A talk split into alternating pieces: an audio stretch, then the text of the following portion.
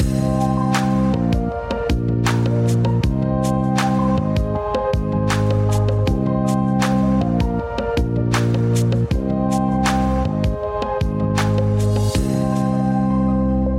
the reading Corner today. I'm delighted to be welcoming the three Fan Brothers, and they are the creative partnership behind the picture books The Night Gardener, Where the Ocean Meets the Sky, The Barnabas Project, and It Fell from the Sky. They've also illustrated books for other authors, including The Darkest Dark by Chris Hadfield and The Antlered Ship by Dashka Slater. So I'm sure you've answered this question before, but the most obvious one to begin is how on earth does a partnership between three of you work? Yeah, so for this book in particular, we've all worked on non picture book related creative pursuits in the past. We've tried to get a screenplay made, so we all worked on that. So we have a long history of collaborating together going back to our childhood. So, as far as the actual process of making the book, we don't really have set roles, it's organic. Terry and I have done books before, so we're used to that third party with Devin on board. I guess we've compared before being like a solo artist versus being in a band. So everyone's contributing their own instrument, their own sound. We all came up with the designs and the drawings. We worked on the rough together and the story. And for the finished artwork, since we work traditionally and digitally, we do drawings and then we composite them in Photoshop. So any finished illustration can be a combination of all those various drawings that we've done that we hopefully bring together in a cohesive whole. That's really interesting. So we couldn't point to a spread and say that it belonged to any one of you. You will have all contributed to that. You talk about it being a little bit like a band of musicians. I wonder if it's also a little akin to perhaps working in an animation studio where you have to make something look continuous, but there might be many different yeah, people working on it. That's a very good comparison. And actually, there are aspects of our work that are very sort of animation like because we work digitally. So even if it's hand drawn, it's still at some point digitally manipulated. Eric and I, Devin too, are working more on the iPad. So there's a program on the iPad called Procreate, and it's like Photoshop in that it works in layers as animation does.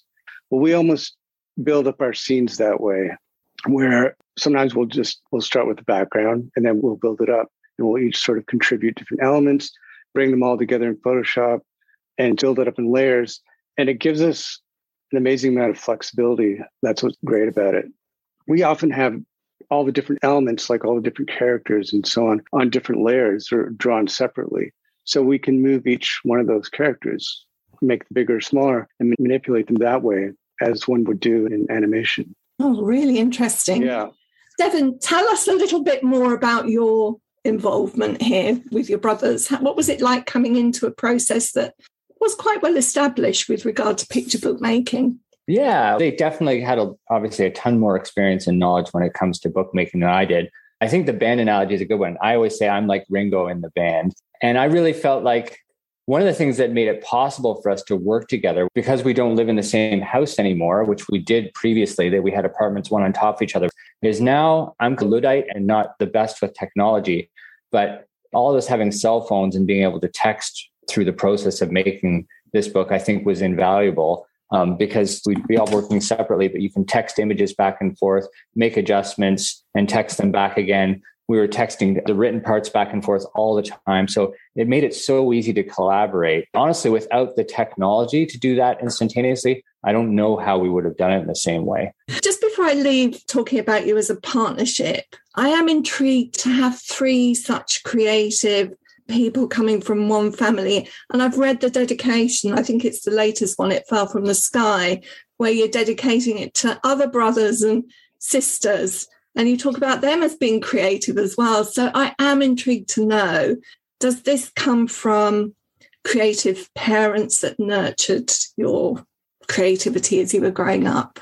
Yeah, they definitely, our parents, both of them are very creative. Our mom's professional musician, harpist. Our dad's a philosophy teacher, but he also has very creative side.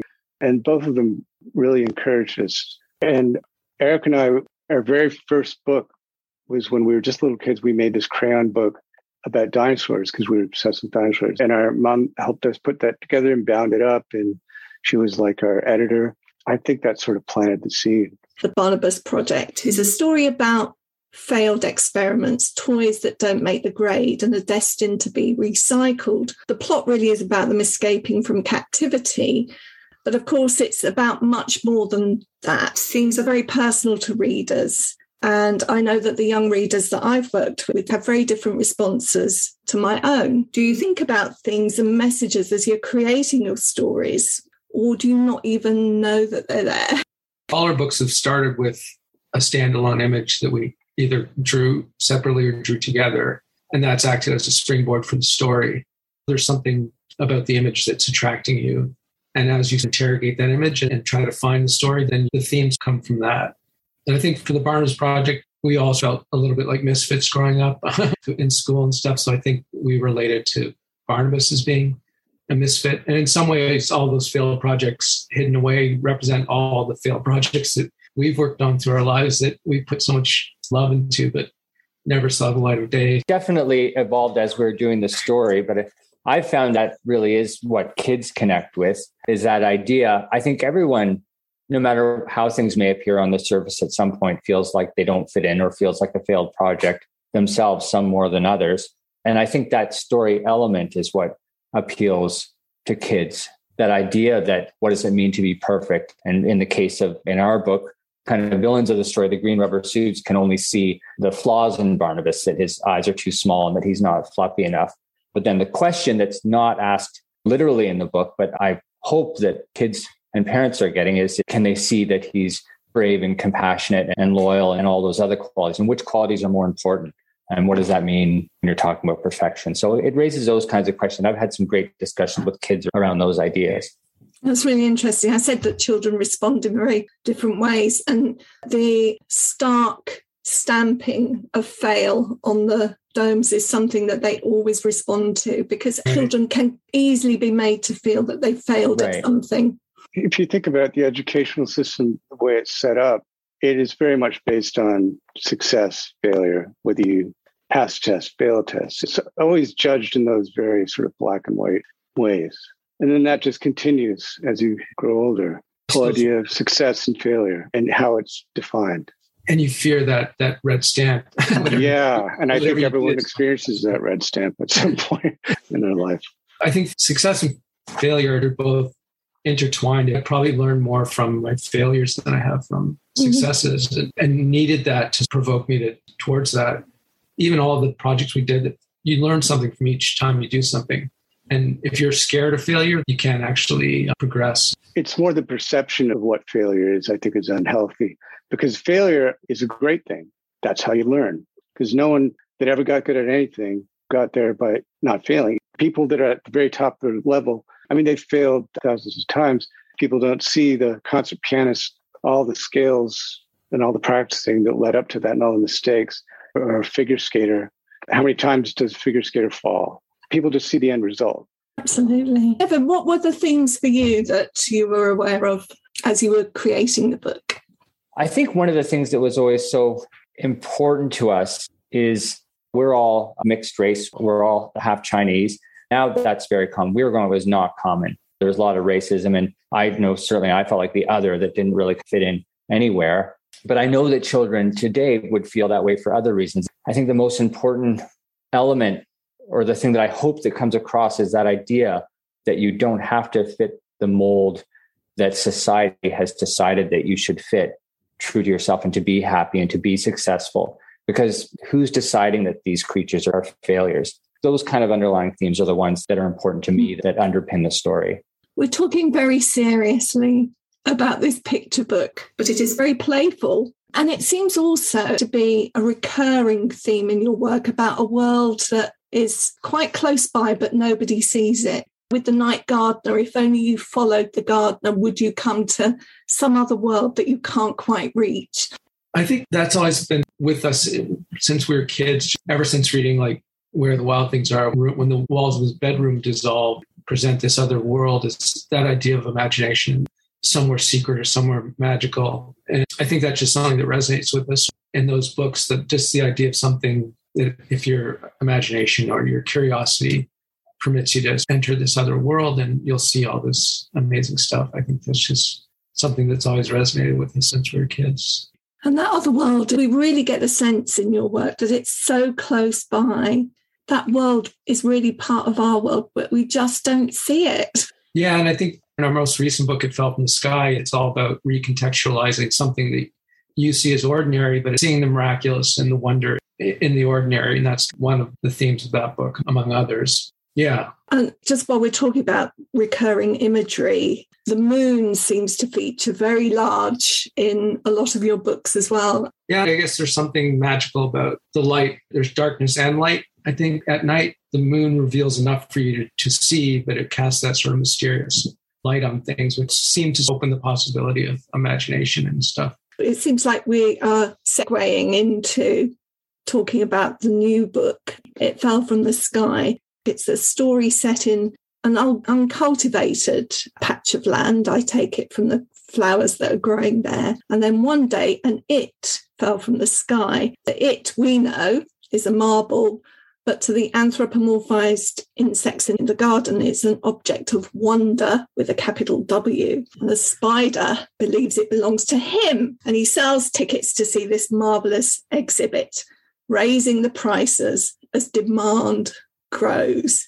He's such a capitalist. yeah, the story started as just this idea of something mysterious falling amongst these insects, and they each have their own take about. So it started as a story about perception, and then as we worked on the story, it became this sort of counter narrative against rampant materialism and greed. And he sets up this exhibit, but then he becomes greedy, and raises the ticket price from one leaf to two. And so there's also the idea that sort of that capitalism is always transactional, where it's taking something from the environment, in this case, the leaves are being taken to, to enjoy the spectacle. And, and again, that's a story that started just as an image of, of a marble surrounded by these insects wearing top hats. Marbles, like moons, are beautiful things, and it's something magical about the colors that are captured in the glass. And you use the very simple, I think it's called like a cat's eye marble. Yeah, we wanted an ordinary one. We all collected antique marbles for a time. And the marble that's in the book is actually one of our marbles. but there's all kinds of really fancy antique marbles. They have these, what are called pontil marks on each end, which is where the glass is broken off. And that's how you can tell it's a really old marble. It has these rough spots on each end. And there's all these different types. There's that have like a lattice on them instead of a cat's eye. Yeah, they're incredibly beautiful. So this marble falls from the sky. I come to the other objects at the end because I'm wondering now whether that knight in shining armor is on your desk somewhere. yeah, I used to collect knights. I had a huge army. Yeah, my best friend also collected them. We'd have these big battles. I suspected there were little bits of childhood coming in there. You're very specific in the vegetation that you have growing in this place dandelions, clover, buttercups. They're very evocative plants that grow in wild spaces. I wondered whether there was any consciousness behind that choice or not. Not really. We wanted to keep it prosaic and we didn't want anything too exotic. That's interesting because they are ordinary, but they're so beautiful. Dandelions are underrated. They are. I love them. and they're just fun to draw. And we wanted the visual impact of, you know, how they go through the different changes. Yeah, and they kind of become, they, they become like a spherical, mm. celestial kind of shape mm. before they blow away.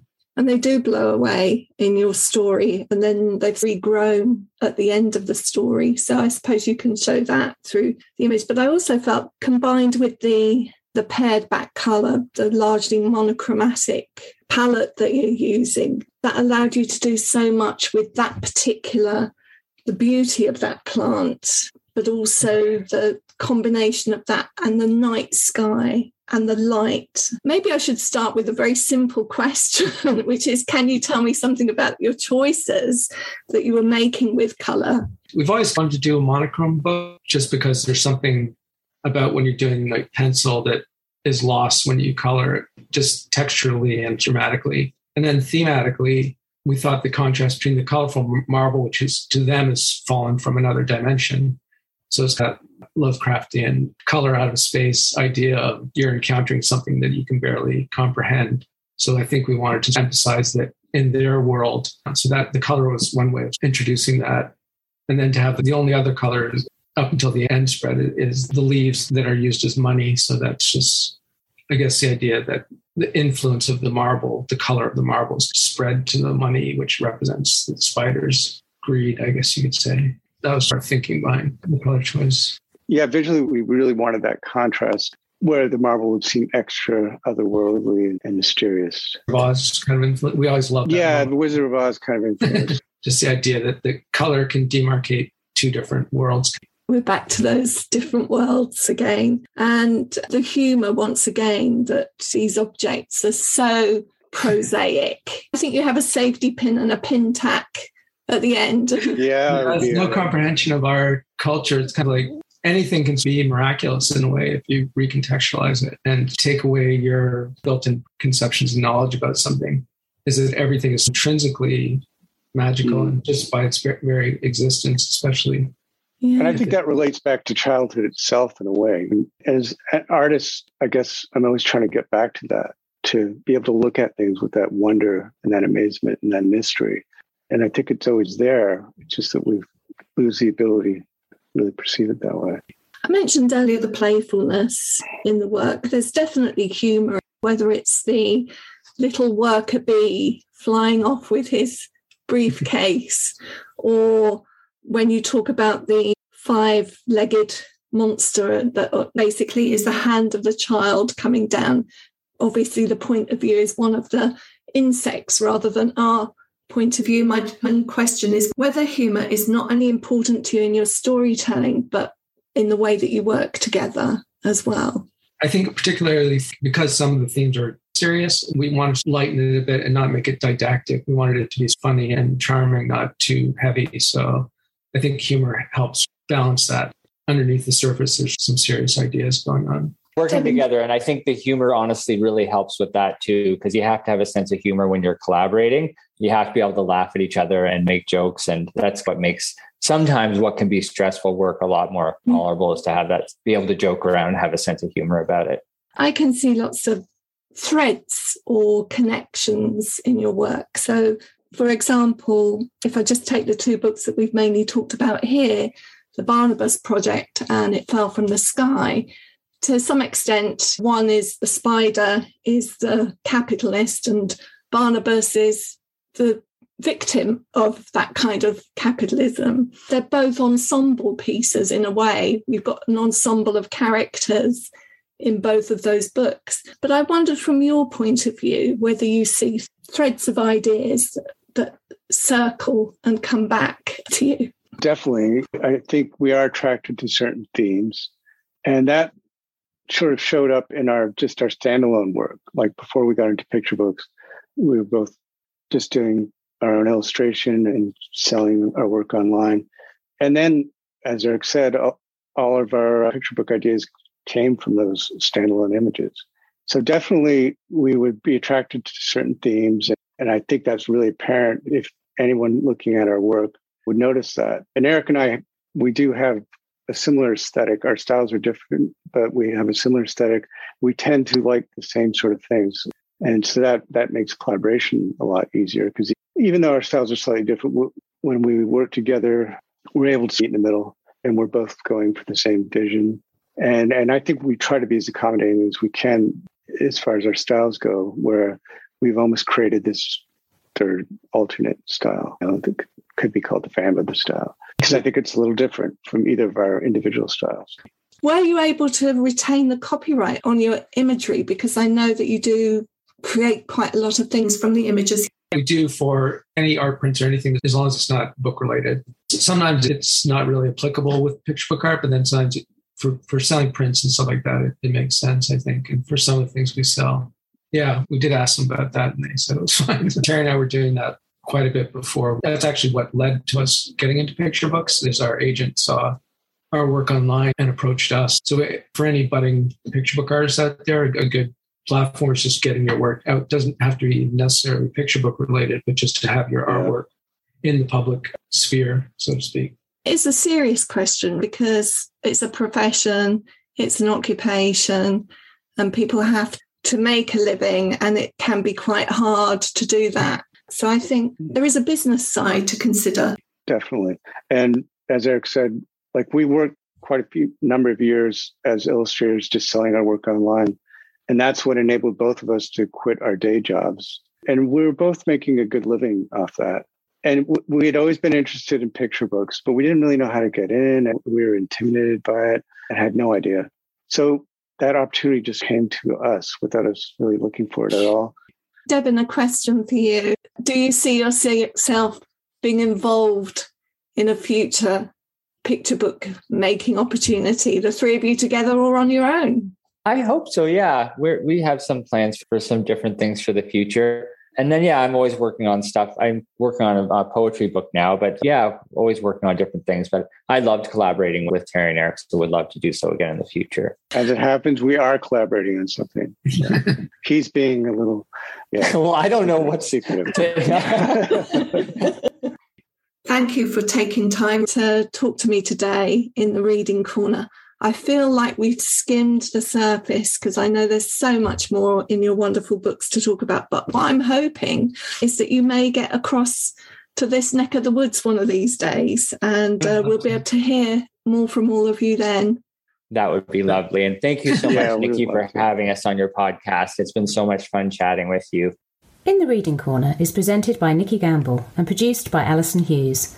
If you have enjoyed this podcast, please do leave a review for us. To find out about other projects, including an audience with events and the Exploring Children's Literature Summer School, visit www.exploringchildren'sliterature.uk. Join us again soon in the Reading Corner on your favourite podcast platform.